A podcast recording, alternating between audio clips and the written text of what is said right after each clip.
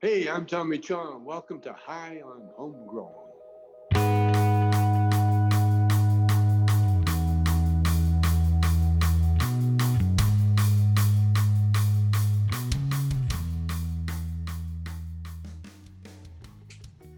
Yes, yes, everybody, and welcome to another episode of High on Homegrown, the cannabis podcast from Percy'sGrowroom.com. This is episode five of the Grow Guides, and in this episode, we're going to be talking about cannabis seeds and cuttings from cannabis plants as well. We're going to explain where to get your seeds from, uh, depending on which country you're in, what seeds to get, you know, because there's autos, feminized, and regulars. There's there's different types, but we're going to explain that as well, and what types of seeds we would recommend for new growers. So lots of info in this episode. It's a good long grow guide section. We've got some good questions at the end for the Q&A as well. I hope you enjoy this episode. Don't forget to head over to our YouTube channel if you haven't already and subscribe. Just go to youtube.com slash high on homegrown. I hope you enjoy this episode of the Grow Guides. Don't forget there's four more episodes before this one as well, explaining everything you need to know about how to start your own grow. And next week, we're going to go on to germinating cannabis seeds and planting the cuttings and actually starting the grow off. So stay tuned for that. But for now, we'll catch you on Sunday for the main show. And we'll see you there. Catch you in a bit.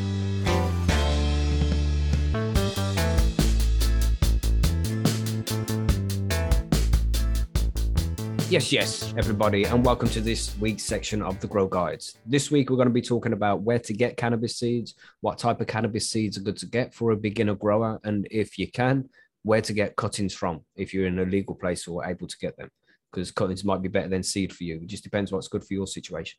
So, so far, we've covered uh, what things to think about before you start a cannabis grow. Then we discussed equipment then we discussed uh, what different mediums you can use to grow cannabis in. And the week after that, which was part four, was all about nutrients. So now you're at a stage where you want to get some some seeds or some cuttings and begin the actual grow. So that's what we're going to discuss this week to try and give you an idea of what you should do for the next step. So most people would start growing their cannabis from seed, right? Would everybody agree to that? Yeah. Yes. Yeah. Well, that's it's the majority of of what all we can do, isn't it? Because it's, it's so fucking hard to get cuttings or fucking things off people when you're in a, in a legal country. Cuttings require, at least, yeah, in the old school, let's let's assume we're not legal. Cuttings require a, a hell of a network of people to actually, Mm-hmm. you know, you have to know growers. The growers have to trust you, and Mhm. the growers have to be able to clone themselves. A lot of people don't. Um, so yeah, seeds because most people find seeds in their bag, right?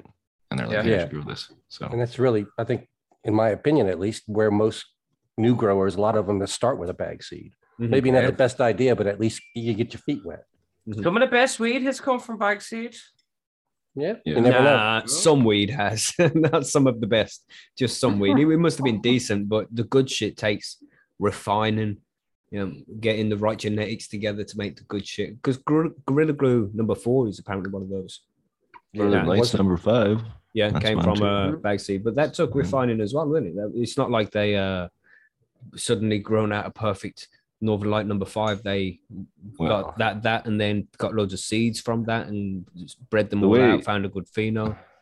just on a tangent, the way I understand Northern Lights number five was Seattle Greg got a bunch of seeds. He didn't know what they were, and he did grow out a bunch of them, Mhm. labeled them one, two, three, four, five, however many Northern. I don't know how many there are actually. Um, at least there's, five. there's Northern Lights number nine as well. There's quite a few of them. Okay, so I don't know if he went up to that far, but at least he did up to five, and then he just took five, and I think went with it. I don't know how actually he made seeds from it though. That I don't know. Mhm. Um, I should actually we should get Todd McCormick on the on the show. He knows uh he has some original. He knows Greg, and he has some original Northern Lights. But anyway, sorry, tangent on Northern Lights. Let's go back to seeds. Yeah. There's loads of stories like that behind loads of strains, man. Anyway, But I think I think for a lot of people, seeds are just easy because you can trust what strain it is for one. Yeah. Then you can have them sent in the post from pretty much anywhere. True. But there are, of course, places around the world where you can't get seeds legally. Here in the UK, where you, where we are in the UK, it's you can legally possess cannabis seeds as many as you like. There's no limit on it or anything. It's just you're not allowed to germinate them. That's when you break the law. Is when you germinate. So you can order any seed from pretty much anywhere in the world and and keep them as souvenirs. is what they're they're supposed to be. But of course, not many people keep them as souvenirs. That you know, I've got many souvenir seeds, but that's only because I haven't got places to grow them yet. Yeah, but they will all be popped eventually. Until they get popped, they're souvenirs. So um, is that the same for you in the island, GB? What's the rules for you? yeah, it's the same over here. We can um we can buy as many many seeds as we want because they are novelty purposes. You know, that's what they say. Yeah, but, uh, purposes. Yeah. yeah, you just you're you're not allowed to grow it. You know. What about you, Monkey? No, well, technically, seeds are not legal in the United States. It's part of the cannabis prohibition thing that's still going around. So you know, you uh, now it's it's a bit different, you know, because uh, if you're successful in getting a seed order in, and there are ways around some of the banking rules and credit card restrictions and all that stuff in the states, but uh, if if they're sending you seeds and the seeds are opened by customs, they'll they'll confiscate your seeds and send the package on, but you won't be arrested or charged or anything like that Yeah. because you know that Here they, too, you man. can't prove that you put that in the mail. Yeah, very It's true. those things. Mhm. So yeah, I mean, you may lose your you you'll lose your seeds that way, but Yeah, you'll lose your fucking Cinderella 99 and your Apollo Hayes and your fucking Yeah. genius yeah, fucking goddamn airborne G13. anyway, sorry. we, we, Yeah, can they- see somebody is sore. yeah, really. now while they, while that's said and done, you know, uh, thing is, I've never lost any seeds in the mail, ever. So I mean, they've always shown up on the other side just fine. Let's see. What about you, Marge? What's the story with you? Uh, well, it's legal here, so it's not too bad to get Mhm. seeds. However, I did. I don't know if a lot of people realize this in Canada. Is that technically you're only supposed to grow cannabis from legally purchased seeds, like from a dispensary, Yeah, yeah. and that's what some a lot of people don't realize. So if you're buying it from, like when I was growing before, we were buying them from our local uh, like hydroponic shop, which technically Yeah, it's you're illegal. Yeah. to Is illegal. Yeah. Oh, that that seed hadn't been taxed. Is that the deal? Uh, I don't know. They're just saying an act. I guess that was before it was legal, so I can't really speak to that. But they just want you to buy seeds from a legal dispensary. So if It you're was- not buying them at a dispensary, they're not technically legal to grow. Yeah. Before it was the same deal as you guys. They're gray market, they're souvenirs. We could buy them and just have a fuckload of weed seeds, but once they're germinated, then it's a problem. But they sold Mhm. them as souvenirs. Like you could go down, like Marge said, to the hydro shop and they like you still can actually. Um, I've gotten a Mhm. uh some packages sent to me from Ontario from said hydro shops of Humboldt Seed Organization gear. Um. You can't get that in the legal market, but yeah, Marge is exactly right. You have to grow legal seeds to be legal. There's But- not a limit for you guys as well because there's a limit to how much cannabis you can have, and a seed is considered add as, as a gram of cannabis, right? Correct. Yeah, it would It's add. tech- But I mean, you can buy 30 grams at a time. How about how much uh like how much cannabis are you allowed uh, an individual without a special permit to, to possess in your home at one time? I don't I believe there's a don't- limit on that. So so you could have a uh, a bale of, of weed in your house and nobody and that's not an issue. I don't quote me on that. Kind of Uh-huh. hard when I'm on fucking YouTube here, but I don't think there's a limit at your house. But in public, I believe it's Yeah. 30 gram. You're not allowed to have more than an ounce Okay. on you. Yeah. Right. I I could live with that if if, if I could have a, a cupboard with as much as I wanted, that would be great. Yeah. I should actually be happy check the the act because myself, you know, before legalization, I was only allowed to have whatever my prescription allowed me, which is, you know, three grams uh, times. Well, yeah, it was. I would have had only three ounces allowed on my person before, but Mhm. now I think there. I don't think there's a limit. Cool. Um, so anyway, should be. the rules differ around the world on, on cannabis seeds. So it's not easy for some people to get hold of it, but most seed banks around the world will still ship seeds to you. Uh, some one of the members messaged on Percy's the other day saying they are in the USA. So there's some companies like Barney's Farm apparently won't send seeds to the USA. Does he say that specifically, or it won't send seeds to countries where it's illegal? Is that what they say? Yeah, but but I get my Barney seeds. I've got them from Seedsman and I've got them from the vault. So you know, you Mhm. just you buy them through a different retailer, Yeah. basically. There's plenty Easy. of sites that will send it to you. So if Oh, you're yeah. looking for cannabis seeds, go into a seed bank and get in quality genetics for for for cheap. I mean, cannabis seeds can be anything from like five pounds, uh, like just cheap, any lads. It's not they're not Cheap. expensive. There's some genetics you can find in, in reasonable genetics, just like two or three dollars a seed US, and then some of it'll be uh, good grief, some some seeds are going for fifty dollars a bean for the really pricey ones, Mhm. special ones. These are some of them are going for even fucking But more yeah. than that. Yeah. I think yeah. Mackie, you're about right. You know, five or for for a bean would be a, a good quality genetic. Yeah. yeah, man, around that price for people, and it's much better doing that than using a seed which you don't know what the genetics are. You know, it might be out of a bag uh, of weed, which is called bag seed. That's what we spoke about earlier. That's just the seed that's found inside a bag of cannabis like you've bought. But if you go out and actually buy a specific seed, you know what genetics they are. You have some kind of idea what the flowering period's going to be, and you know it's good shit if you buy from a good seed bank. So your time isn't going to be wasted. You ain't going to sit there for three, four months and go through this grow and end up with cannabis you're not going to enjoy. You don't want to waste your time. So make sure you get good seeds in the first place. So there's some seed banks that all stoners would use. I mean, it seems to be uh, there's a, certain few that are very popular. We have the Barney's Farm and Dutch Passion, Seedsman. They, they all seem to be very popular. We and uh, Barney's Farm are a sponsor of Percy's. We also have Ali Bongo, who is known as uh, Bongo Bulk. Their seeds are. They're sponsors of Percy'sGrowroom.com. And you have a discount code you can use for them as well from Percy's.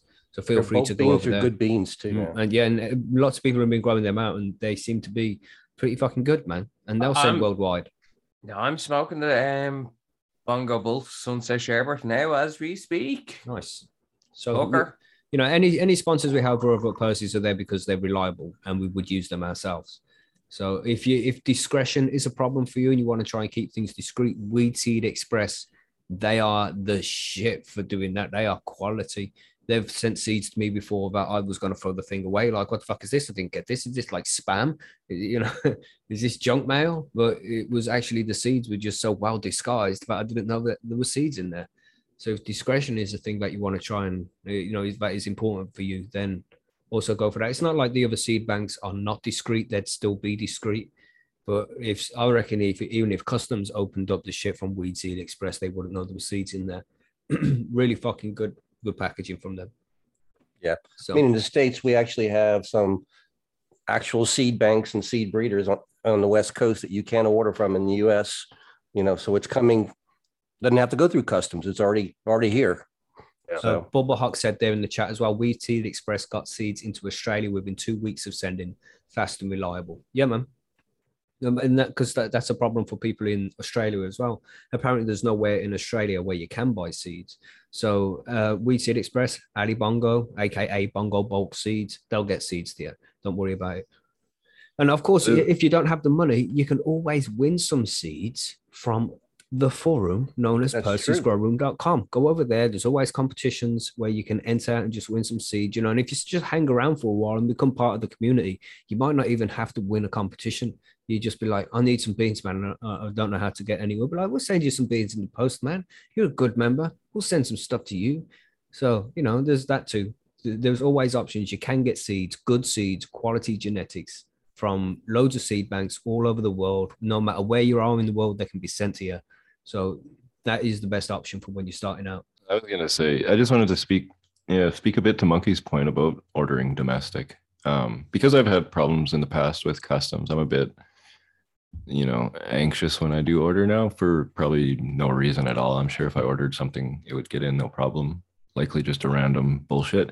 However, um, ordering domestically inherently is always safer. You know, if you don't have to go be- beyond your international borders and deal with customs. And Canada has you know, historically kind of been odd because we're like one of the weed capitals of the world, but there there are no seed banks like the ones we just mentioned, like Ali Bongo or uh, Weed Seed Express or the Vault or whatever Seedsman. You know, there you can get them through some of the more clandestine stuff here, um, but there are there are deep or there are gray, I guess, gray to black market uh, seed banks that you know Jordan of the Islands is a popular breeder. His website is is he's been around since the early 90s so if you're canadian you probably know his stuff or you've definitely smoked his stuff their stuff Godbud, right? Godbud, yeah, that's where that comes from. Um, but yeah, if you do, if you're in Canada and you don't necessarily want to be uh, restricted to the legal offerings, because like nothing against the legal stuff, they they're doing what they can. You know, Parkland is putting out a lot of good gear out of Edmonton. You can get Humboldt Seed Company stuff in Ontario. Apparently, I think Marge was showing me some of that, right?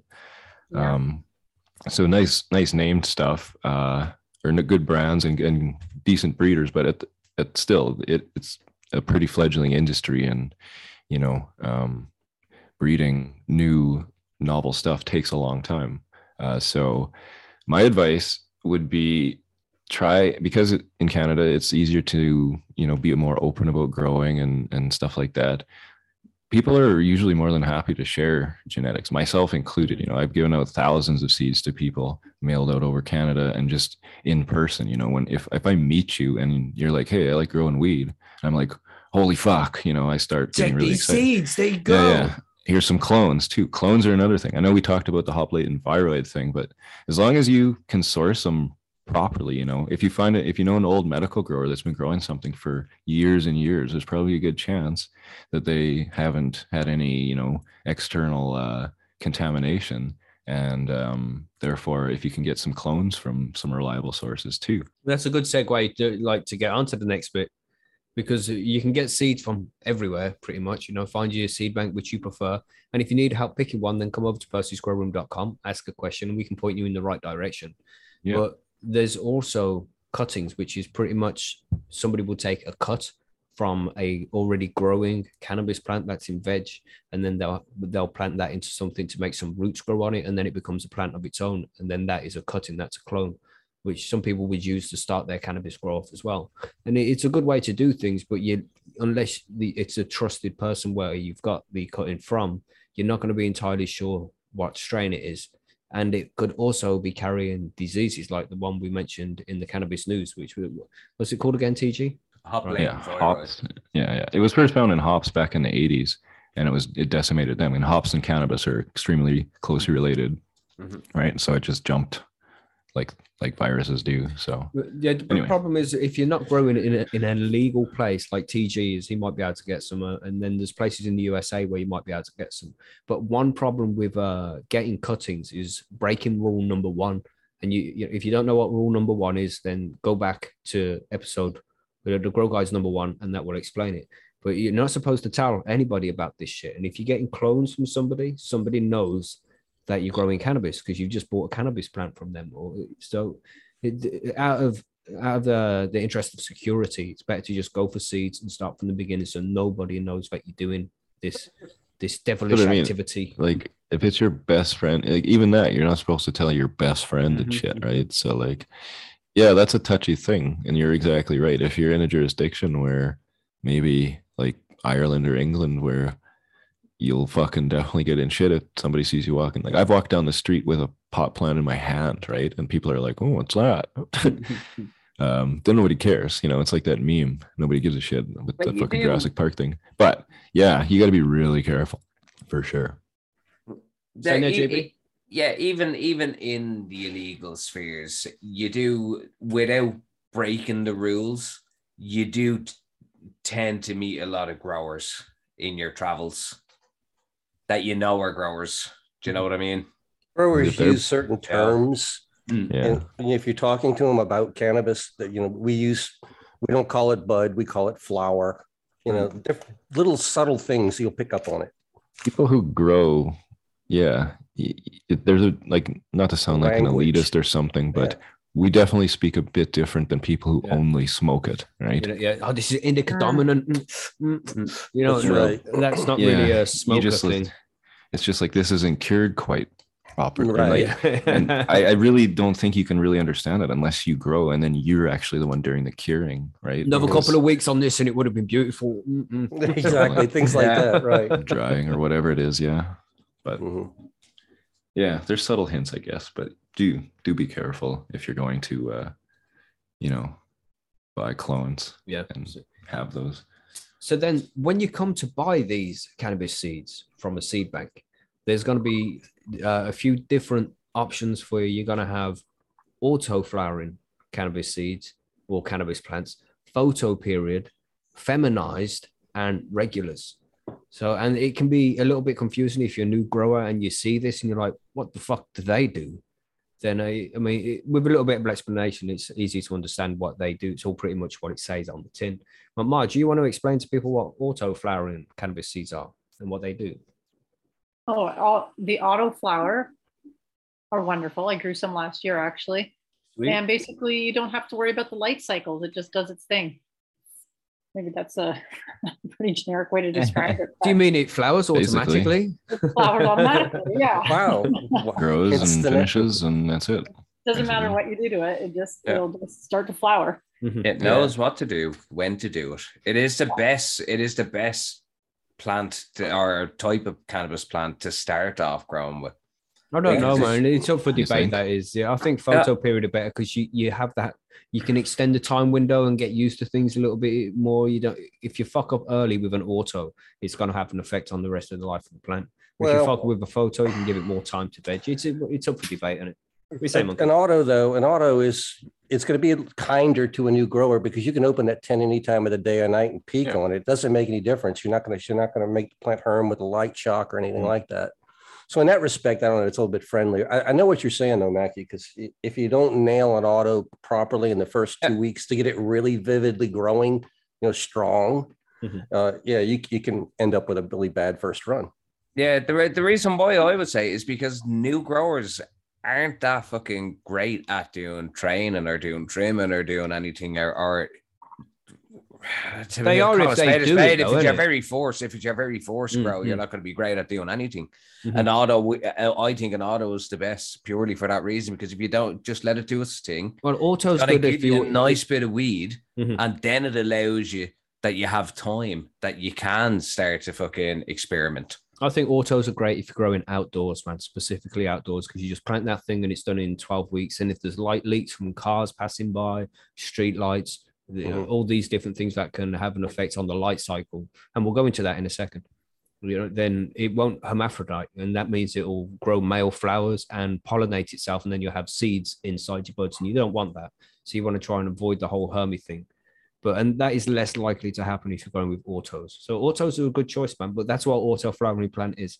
You'll just plant it, feed it until the end of its life, and then chop it down. You don't need to alter the light cycle, which is uh, something that is you have to know about when you go to photo period plants. Monkey, you want to have a quick run through what photo period plants are?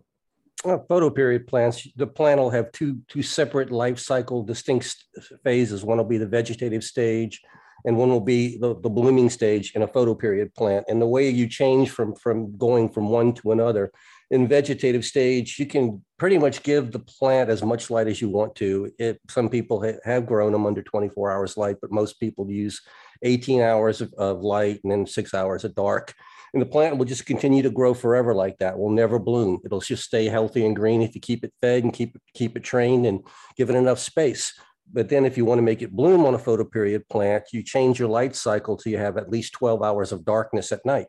Mhm. And that will cause the plant to trigger its bloom cycle. It'll start stretching, it'll it'll make buds, and then then its life cycle at that point, it starts ticking a clock because it- it's on a just like an auto, it's it's on a timer to a finish at that point Mhm. but you have to trigger it by by switching the light cycle. That's in in a nutshell. That's all a photo Yeah. is. And that's what used to only be available to everybody with these photo period plants where they'd be on 18, 6 for veg and then 12, 12 for flower. And autos are reasonably new, been like 15, 20 years since autos been around, right? I think that's about right. And so and, and it's around made for- things a lot easier for sure.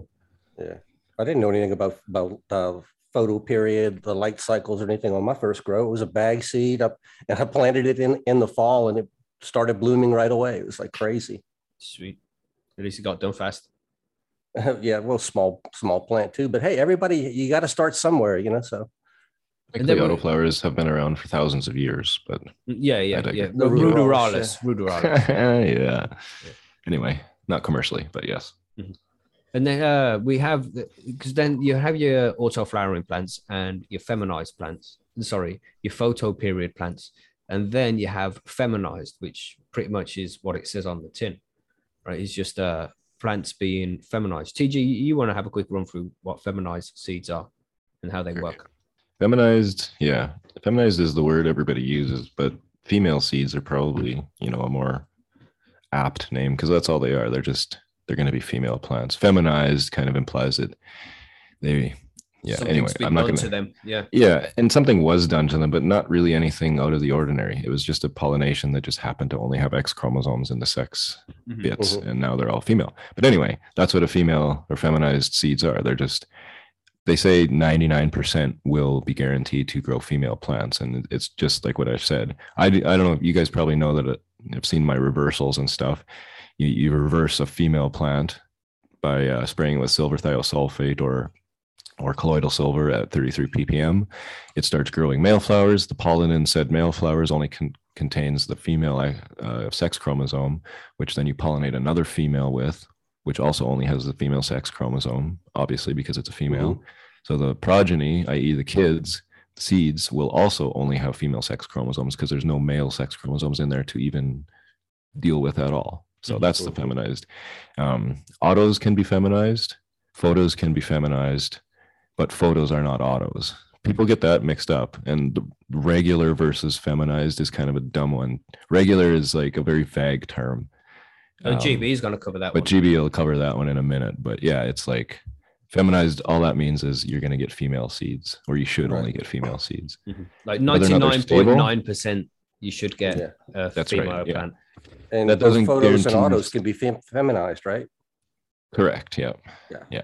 But this also doesn't guarantee you that you won't get male flowers on your feminized seeds because Mhm. stability is a whole nother thing.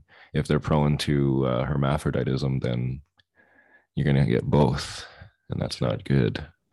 And when you say both, that's where regular seeds come in.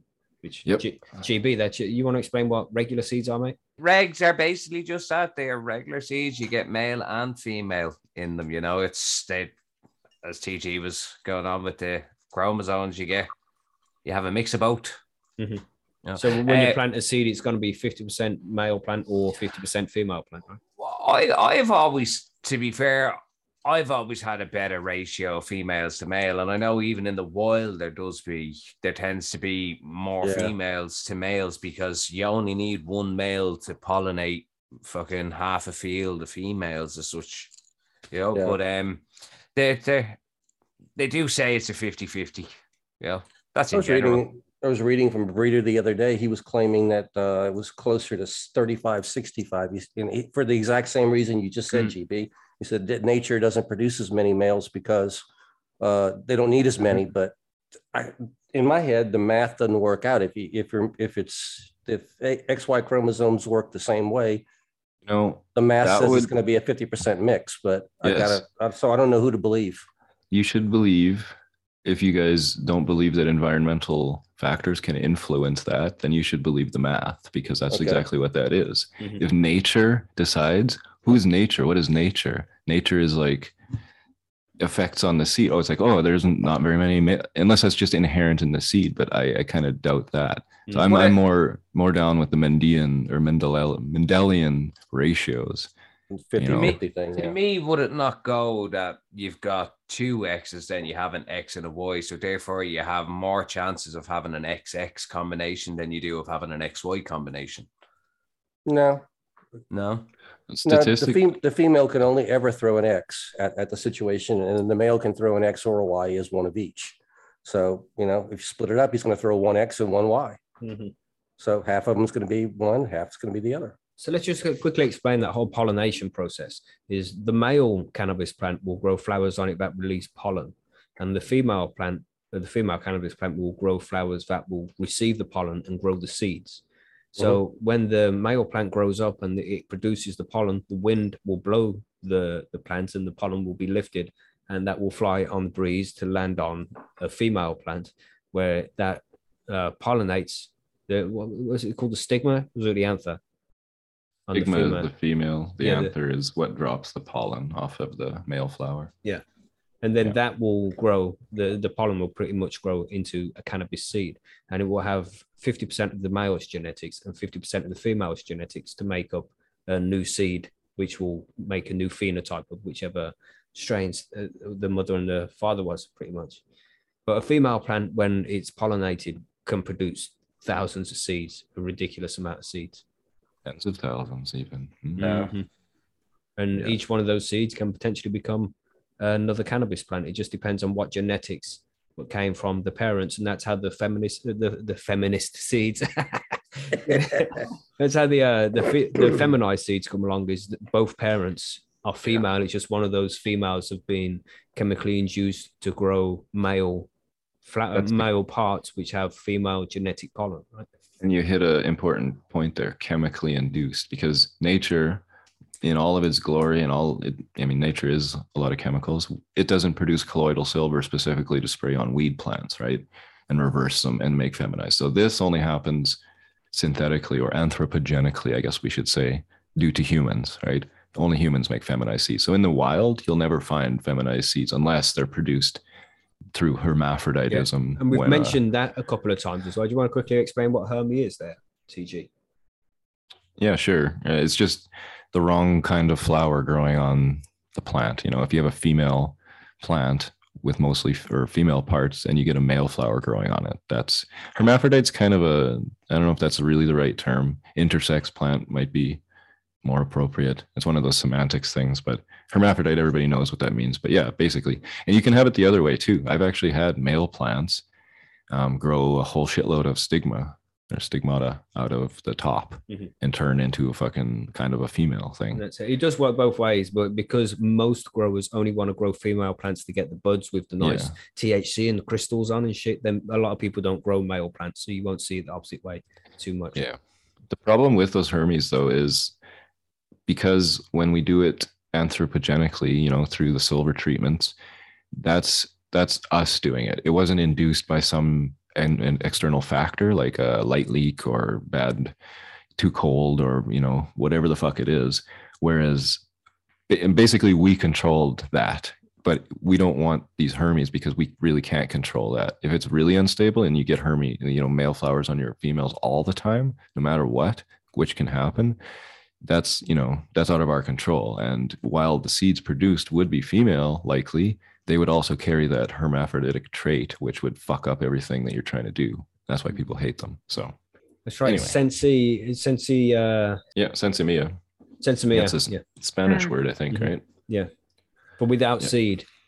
that's right and that's what most growers want uh, when they grow uh, female plants and that's why most growers if you're growing cannabis for personal use so you can use it to smoke it or make edibles or extracts or whatever you want to do with the cannabis you would just grow a female plant now if you're going to get regulars you're going to if you're going to grow regulars and you're going to do what we recommended and grow four plants in a 1.2 meter grow tent then you're going to have to pop eight seeds because there's a chance that 50% of them are going to be male and 50% of them are going to be female.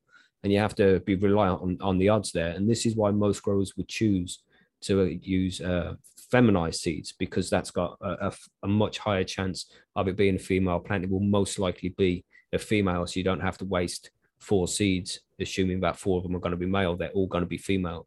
So you can just I've- pop four feminized seeds. I've a friend of mine over here in Ireland who popped 20 regs and got 15, 15 males. Damn.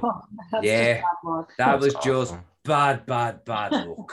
I You know, nine the out odds balance 12. out somewhere else. well, the thing is, is you can't, you know, it's a 50 50 ratio, but it doesn't mean out of two seeds, you're going to get a male and a female. That ratio is based on a huge sample size. And the Right. larger the number, the larger the sample, the more accurate that ratio becomes. But there's always going to be deviations. So you can't be like, fuck, I only got, meh, meh, meh." I got nine out of 12 my past grow because I grew some auto regs Mhm. that I made. And yeah, the odd, that's 75%. So way off the ratio. But if I would have grown more, eventually it would equal out. Right. So I Yeah. mean, my, my run my, right now with the regs was four females out of four. So, I mean, you never know. that's awesome. Yeah. Yeah, exactly. I've had I've had really good luck with regs as well, monkey. Um, I Mhm. grew out TGs um A four seven two. Out of six, I only got two males. Sweet. I've Yeah. had good luck with mine. I, I threw down 20 crystal and aniseed seeds last night for a secret project I'm going to be doing. Again. Um, right. Mhm. but I only need one. So, you know, I'm I'm gonna definitely get one, but I'm it's kind of like a little bit of a selection too. So I'm not just looking for a female, but I want a good female now, right? Mhm. But th- yeah, I mean, I fully expect to get probably eight to twelve males out of this too. Yeah. So If you're looking Well- at breeding, ca- sorry, Marge, you're saying something. Yeah, just a quick question about the seeds. If someone's looking to buy regular versus feminized, are the regular typically less expensive to buy than the feminized seeds? Oh, it Uh, it used to be, but yeah, nowadays regulars are more expensive than feminized because because Mm, people want to well, people want to Yeah. breed with them. Depends I on it. Yeah. It depends yeah. where you get them from. I, mean, I found one in Oregon that sells regs, and, and it's like uh, three dollar US per seed. You know, they're regs, so they're cheap. I was looking at new ones that came out on um, Humboldt Seed Organization, and they're like 250 quid for 20 regs. Um, Yeah, it's Yeah. fucking expensive, but these th- it's there's a lot of time and money goes into making them. So Well, Yeah. honestly though, man, like Mm. I don't know. Brian was saying earlier he got some Gorilla Glue clones, but the guy who he got them from spent five hundred dollars on three seeds. Mm. And it's like that's a lot of money. And honestly, three seeds, even if the, the parent parental genetics are the fucking firest shit ever, you're not really guaranteed to get that out of the three, even if you sell them Oh. and there's stable parents and everything. I mean, genetics can recombine in all kinds of ways, right? So yeah, yeah. it, it's eh, yeah. I've seen I've seen Thug Pug, man. Thug Pug genetics. Some of his fucking stuff goes for thousands of euros. Yeah, really. You know, it's or thousands of dollars. Sorry. It's, fucking hype, crazy. honestly, in my Yeah. opinion. You know, if you, but so anyway, is it worth buying regular seeds then? Like for someone who's not looking to breed or get into, it, they just want to grow weed. yeah, Is it worth buying regular? no, feminized seeds all the way, man. I mean, Yeah. there's some tales, some rumors. You know how the bro science goes with cannabis growing. That getting regulars, growing a regular female will end up with a, a better quality than growing a feminized plant. But I just think that's one of those rumors. I don't think there's any evidence to support that. So It might the, the only thing that I would say is that maybe there might be a reg that you can't get in a feminized or an auto. Would that- yeah, yeah, that would be the only that would be the only reason that would want me to grow out, Mhm. you know, regs. it is true. Regs are there's a lot more variety in regulars. Yeah. I would say all the feminized kind originally came from regulars, right? Mhm. And feminizing, you do run into some issues because in order to feminize, you have to self the seed. Mhm. and in, inherently in selfing you do run into well if you do it too much you can get inbred nests because you're the plant's fucking itself so there's no new genetic inputs so eventually you can have uh, deleterious genes crop up and then uh, reduced vigor and stuff so then there's there's ways to in, in uh, reinvigorate them and stuff right. but th- this this isn't about breeding this is fucking Yeah. seeds Mhm. But then an awful lot, as as TG said as well, an awful lot of the new stuff that's coming out by breeders, an awful lot of it is regs. Mm. They're easier to make. I mean, to be honest, and Yeah. for that, you know, like you, you can have a bigger selection in terms of the genetic diversity. You find a really fucking good male and stuff, and like, Mm. not that there's anything wrong with selfing. Like that's how you, that's how you can preserve other or genetics in in ways too. But yeah, outcrossing or or making further F lines, I guess, in this sense, you can really nail down some fucking unreal shit. And really, the only way to do that is through regulars. Mhm. So That's it. And these you can also when you've you, you get your regular seeds, you know, and you find out which one's a male and which one's a female, and you keep which one you want. Most likely you keep the female. And then like uh, who said it there? Um Art, Artman says uh, 15 out of 20, that's why I'd clone. But that's it. When you find a good female, you can take cuttings from it and you and grow the clones out instead. So from one seed, you can grow many, many female plants. But to, you can't can't take cuttings from an auto, right? You, you can, but it won't grow properly. Yeah. Yeah, Yeah. it's better to just leave it on something auto to grow from seed to finish. Yeah, yeah. Yeah. Like you said, autos are on a fixed time schedule. So we can, I mentioned in chat, usually you can only take clones by about week three, just because of the size of the plant. Mhm. And probably odds are your auto is going to start flowering in the next, if it hasn't already, if it's a fast flowering one, in the next week or two. And so the cutting you take will also be that exact same age, and therefore will also start to try start flowering too, because Mhm. it's you know, and then that just won't work because it's got a root and all this. I've never actually tried it, so correct me if I'm wrong, but you know, No, I haven't either. But that's just something to keep in mind for anybody if they want to start making clones that you have to be using a photo period. Yeah, and and Uh, that's photo period. It doesn't matter whether it's regular or feminized, as long as it's a photo period. Because regular and feminized are two different things. But so let's say because there's going to be new people listening to this wondering what seeds should they get now with all that information which we've just given them which is quite a bit what is the best choice for them gb what would you choose you going you're going to buy some I, seeds I would what are you going to if- go for if I was seeds for a very first grow, I will buy autos, Hmm. and I will probably go with. Um, I started off with Mazar. It was such an easy plant to grow with, Mhm. you know, from Dutch Passion. Yeah. No, that, about you? that's that's what I would recommend. yeah. what about you tg what would you say was the best thing for a new grower to go for grower. Yeah. Um you know autos are really easy. If, if you have your pot big enough and you're not going to have it be root stressed it's really just like marge said dump water in it until it's done. Um assuming you maybe super soil you have to feed it too. But yeah autos i think probably because the light schedule isn't a hard thing to deal with but it is easy to fuck up. You know, you forget that you're growing, or if you're a new grower, you've never done this before and you're not used to the, the schedule. You walk downstairs to get something out mm-hmm. of your freezer, or whatever the fuck's down there, and oh shit, you know, that can do it. and, fuck light leaks your- as well just simple Yeah. light leaks getting into the tent can really fuck up a photo Yeah. period Exactly. So autos are a lot more malleable in terms of like you don't need a dark room to to do them. You you can grow them. I grow them outside. It's the only thing I grow outside here in Saskatchewan because I can't finish a photo. It'll start flowering, but then it'll die because it gets frost and, and Mhm. freezes to death before it's done. So I have to grow autos. So depending on where you are in the world and how much sunlight you get and how long your growing season is, if you're a new grower, um, that's something to consider as well. But yeah, autos are the easiest uh, for me. I would say for new people to get your kind of head around. What you say monkey what do you think Well, when I started, I started on on photos, um, but I'm not going to let that influence my my decision. I think if I was a new grower today, knowing what I know now, I'd go with an auto version of something simple like a White Widow because uh, that's going to give you a really fast turnaround on a on a low maintenance plant. And I think a lot of new growers, that's what a lot of new growers are looking for, something they can have fast. Mm-hmm, Good point, point. that would give you decent quality weed at, at a pretty pretty easy selection there. What do you think, Marge? What would your choice be?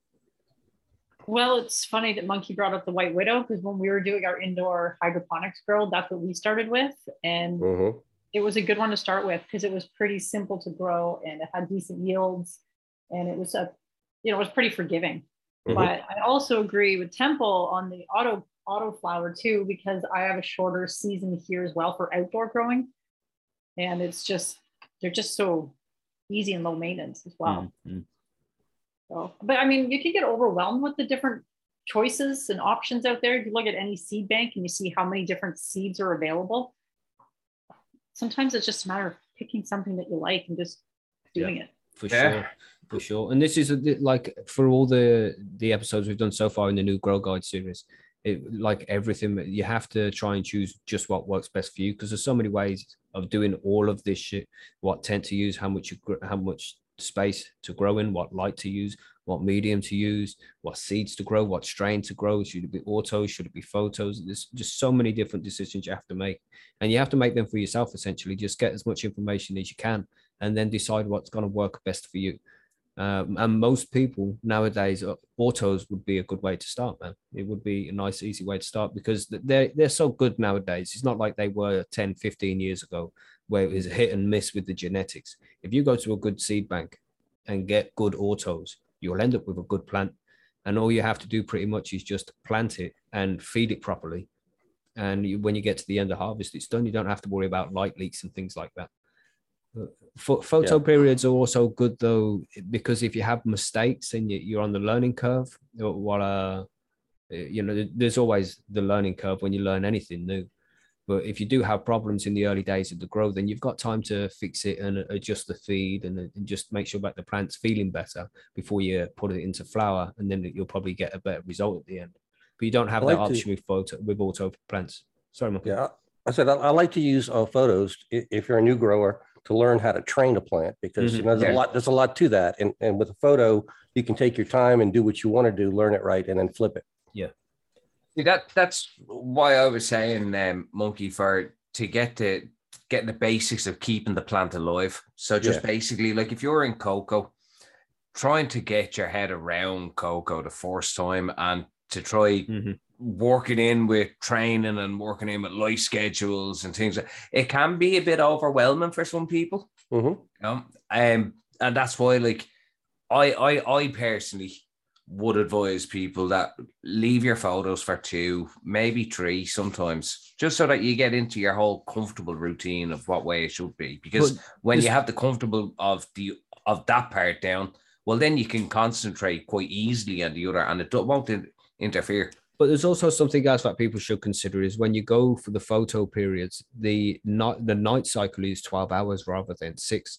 Mm. So when you're growing autos for the whole life cycle of an auto flower, you'll keep it on at least 18 hours a day with six hours darkness.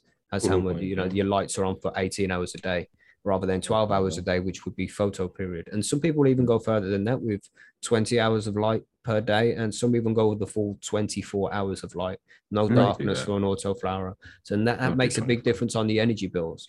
If you're growing outdoors, like TG said, it growing autos is great because you can probably get two seasons out of it as well. It's not just all plant early and then you're And done. If you can grow photos, do outdoors, but because then you, you, I mean, there's You'll get nothing you these can do. massive plants doing that, isn't it? and there's nothing you can do anyway unless you're doing light dep. So Mhm. Yeah, if you're in a position where you can grow photos, like some in on Vancouver Island, they do in Southern Ontario, some some places they do Mhm. apparently. Um, but right. The yeah, further north you get, the then the better you are doing an auto rather than a photo. yeah, yeah, for sure. But so many options, man. And just like anything else with any of this, if you need any help, if you have any questions, then just go over to percysgrowroom.com, sign up if you're not a member already. It's absolutely free. And then you can just ask the questions and you'll be able to find out everything you need right there from experienced growers who have already figured out the answers to these questions for themselves. And just like everything else, it's going to depend specifically on your situation. You, you, you'll be able to find somebody in a similar situation to you and get ideas from them but there's no way anybody can tell you this is how to do it because there's no exact way on how to do any of this. We, people can just help you try and figure out the way you are gonna gonna do it because it's different for everybody. You know, It's like a science and an art form together at the same time. So ta- take that into consideration when you're doing your thing, man. But make your choice. Find your medium, find your seeds, and begin to grow. And that's what we'll cover next week. Is we'll cover how to germinate cannabis seeds and how to take cuttings. So you'll be able to get your own growth started from them, and, then- and then you should you pop your seeds, man. Get ready.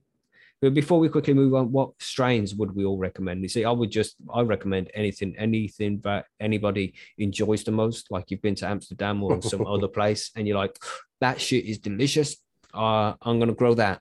Just go for that, and it's all the same shit, really. Some will take longer than others. If you're looking for a fast harvest, then find a fast harvest strain. It's one which uh, flowers quickly. But just grow something you like because then when it comes to the end of it, you're gonna enjoy it and that's the most important thing making sure that you enjoy whatever you've you've spent months growing you want to make sure you enjoy it so make sure it's a strain you enjoy is there a particular strain you'd recommend tg Species A472. there we go there we go No, I don't know. I mean, I had a really, really good experience. Uh, I don't, you know, I don't usually like to promote breeders or whatever, but uh, Barney's Farms Pineapple Express Auto, Mhm. I got as a couple freebies. That thing was done in like fucking 50 days or 54 days. Damn. and it was quick. like, it, it was tropical. It was resinous. It was easy as fuck to grow. No problem. It was just in in my soil. It was water only. So I suspect it's a very low maintenance thing. So I would recommend that. You know, if you if you have access to it. Um, but other than that, don't spend too much on shit. Is Mhm. would be my advice because while Mephisto is cool and I I've grown Mephisto myself, very good reputation for autos. They're expensive as fuck, and if you're a first time grower, you might fuck up. So, um, Yes. you know, Good point. what do you think monkey what would you suggest the first strain for people to grow the white widow Well, White Widow, or, or I'd probably go with something that's been around a while, like uh, White Widow, Northern Lights, something to that effect, because, well, lots and lots of people have grown them. And so when you have a problem, people are going to know exactly what's going on with those strains. Mm. But nowadays, there's so many easy to grow genetics out there. I'm, I'm going to kind of lean a little bit into your answer as well. If you if you if you're looking for a specific taste, find something you like because there's a ton of it out there these days. Mhm, mhm. Every flavor you can imagine. that's right man what are you saying gb what would you recommend for people to grow first strain? Yeah, but I I am kind of in the, the same lines as as monkey. You know, go with something that's old, that somebody's Mhm. that that you know has been around. Like I I'd recommend AK forty seven for anyone that's grown Mhm. over here because AK is such a nice plant. And Jack And Harriman, it's what's nobody fucking- mentioned that Jack yet? What's going Well, I on? was There you go. coming to I was coming to. Jack. I was coming to Jack next. Yeah man. But they, they they would be the three, would be Northern Lights, Jack, or AK forty seven as well. They would be the three. Mm. And they're they're they're such um they're hardy plants. You know, you can you can make mistakes as such Mhm. with them, and they'll bounce back very easy. You know, especially with AK forty seven, it, it works well in cold climates. Yeah, know, That's it, So- man. Loads of shit that works. Marge, what, would- what would you recommend? Well, again, I'm like I said, the White Widow, but in the auto flower I had last year, I did a Magic Melon by the Humboldt Seed Company, not Humboldt Seed Organization, two different things. But It turned out Mhm. really, really great. I can't complain. So just pick something that you like. I think that make that makes the most sense Yeah, because pick something that you like, and if you need help, head over to Percy's, and people will, will put you in the right direction, man. Yeah.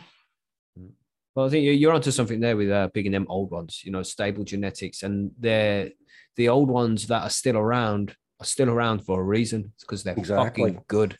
Yeah. So if you get any of those, you you won't be disappointed. But uh, just Yeah. like we've said it many times, the most important thing is get started, man. What are you Yeah. waiting for? You know, Well- get your shit together and start growing your own weed. Do it. I didn't say skunk because I didn't think I didn't think you wanted to start with like a really smelly one. You know, first time grower. Oh man, that's a good one though. It's a good one, but Yeah. yeah, but but you're also gonna have to fight that odor. New growers sometimes that can be a little bit of a problem. Yeah, a bit scary as well. Yeah. Anxiety inducing. Good shit. That's the good shit. But I think yeah. that's about it. Really, we can we can give for for this episode. That's about it for the grow guides. There's loads of information there, and if you have any questions, make sure you head over to percysgrowroom.com, sign up to, to the forum, and just ask questions. Man, good community over there that's happy to answer any questions you have. So go over there and ask them. Use it to your advantage. Yeah, what I would say as well, um, sometimes it does be an awful lot cheaper to buy the multi packs, like a, a five pack Mhm. or things like that, than it is just to buy one seed. Yeah, yeah, The yeah. amount of people I know that buy just one seed, and then they'd be so disheartened when the seed doesn't fucking germinate or Mhm. it doesn't take off, and then they have to go and Buy back to it one again more. to buy one more. Yeah, and pay man. more Especially when you're a new grower as well, you might fuck up that germination process. Mhm. So I would say get three pack minimums. know- Mhm, yeah, yeah. No, three, Three- pack minimum. three to five, ten at the most. Yeah. You shouldn't need any more than 10. And that can be a little expensive. But when you come to the end of, and your harvest is done and you've got ounces and ounces of cannabis from it, it's like it, it's worth worth spending the money on the good seeds, man. So do it. Do it. Uh, we have some questions we should get to before we wrap everything up. Uh, What? w- one for Marge. Uh, Yes. For about edibles. A- again, people always asking you about edibles, man. Like we don't know anything about edibles, Marge. I I know it's kind of funny, isn't it? I wonder Um, what that is. Hmm. Yeah, I wonder. Oh, wonder. it's because we have small gonads now. You know how that is. yeah, I don't, I don't, I don't do edibles. You know. So, uh, as long as nobody's been scared off by that article, I'll answer this question from I'm Sparky, which is what is your favorite easy edible recipe? No, Sparky's Yeah. like, I'm not interested anymore. Don't worry, much. Maybe take this answer with a grain of salt, but I would say the easiest thing if you're making edibles is to do like the boxed mix. Mhm. It's sort of a, a cheat, I guess, because you have your infusion and then everything's done for you as long as the re- as long as the box calls for an oil or a fat to put in it. You don't want the ones that call for and nothing but water. 'cause Yeah, 'cause they taste like shit. gonna- Well, that too. You need to put your infusion in somewhere.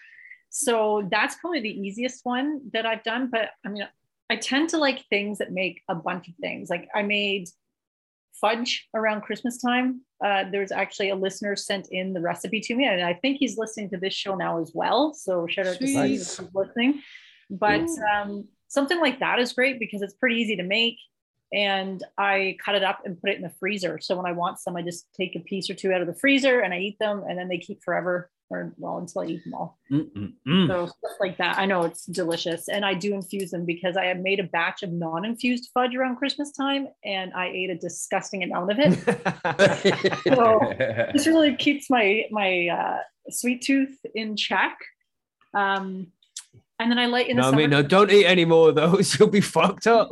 That's right. Yeah, and I have done that as well. I will say I've made. I remember making a batch of cookies one time, and they were so good, and I ate two or three too many of them, and I had to call and sick to work the next day because I was still fucked up my whole clock. It was not one of my finer moments. So don't do that. But uh, another thing too, and I've never done this by decarbing in the oven, but I have an Ardent FX, and that's like a, a device that allows you to decarb your weed. And it's incredibly precise. And they claim that the cannabis that you get out of it is far more activated than if you're using an oven to decarb okay. because your oven temperatures can vary so much. Mhm. And you can use that decarb cannabis and like pretty much just throw it in anything. You don't even have to put it into an infusion. So that doesn't really get much easier than that.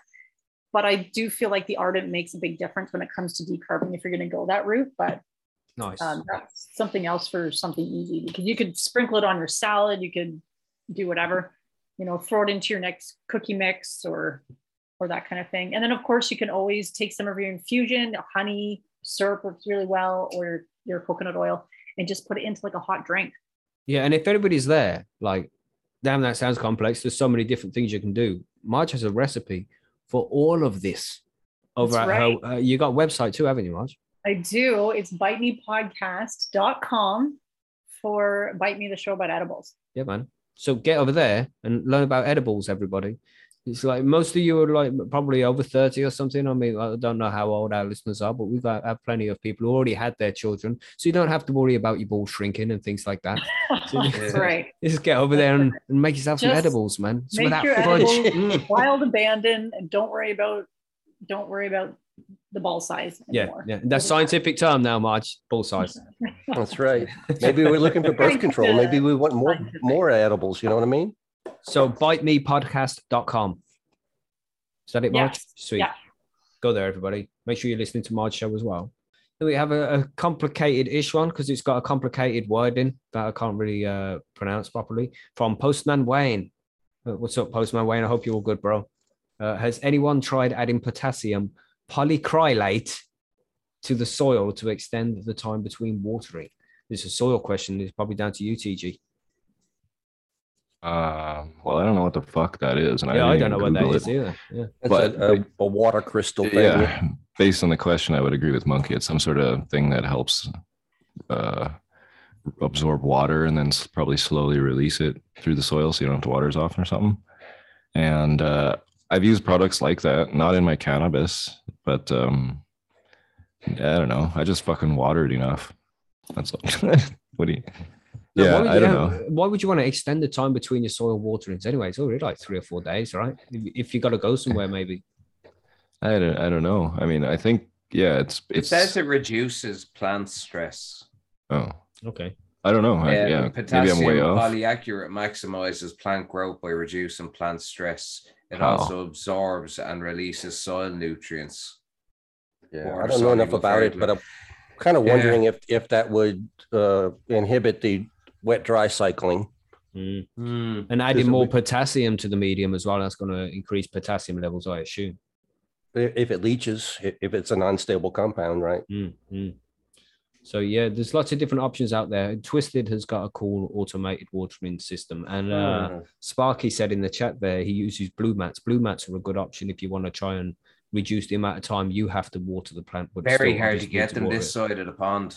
Well, for blue mats, Yeah. yeah, I think so. Yeah, but there's other options, hard. man. You can set up uh, an automated water system pretty easily. It's not very Hmm. difficult. You just have to get the equipment, but you can do it. It's, it's easy enough. I, I put one together for I think less than 35 euro. Yeah, off about, yeah Amazon. I'd say about four, about forty quid. You get it all set up. Yeah, yeah.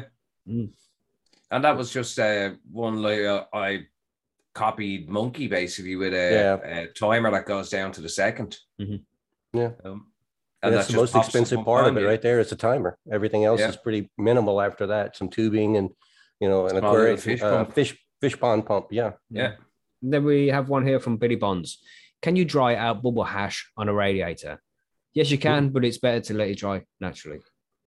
Yeah, I was gonna say that's the question. Of course you can, but but I, I'm I have assuming that if it gets too hot, you're gonna lose terpenes. And it doesn't even take that long either. I mean, you- you, you're just squashing it a lot. You know, when you squash it, it's pretty much wringing out the water. So it doesn't take long to actually get it dry.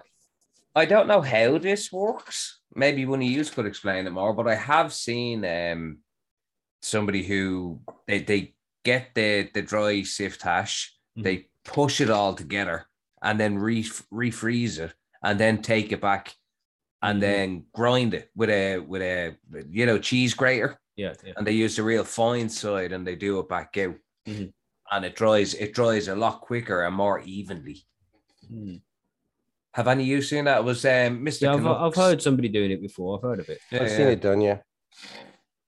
Yeah, I don't really make a lot of hash. The Chilbert is the hash guy from Percy's. Really, he knows what he's doing with that kind of shit. When you do make this hash, you, should be pressing it together, and like Frenchy cannoli would do. He'd get a hot water bottle, well, a glass bottle that's full of hot water, and he would roll it over the hash to help it uh, merge together properly, help it stick together and shit. So I'm, I, I assume that wouldn't get up to the same temperatures.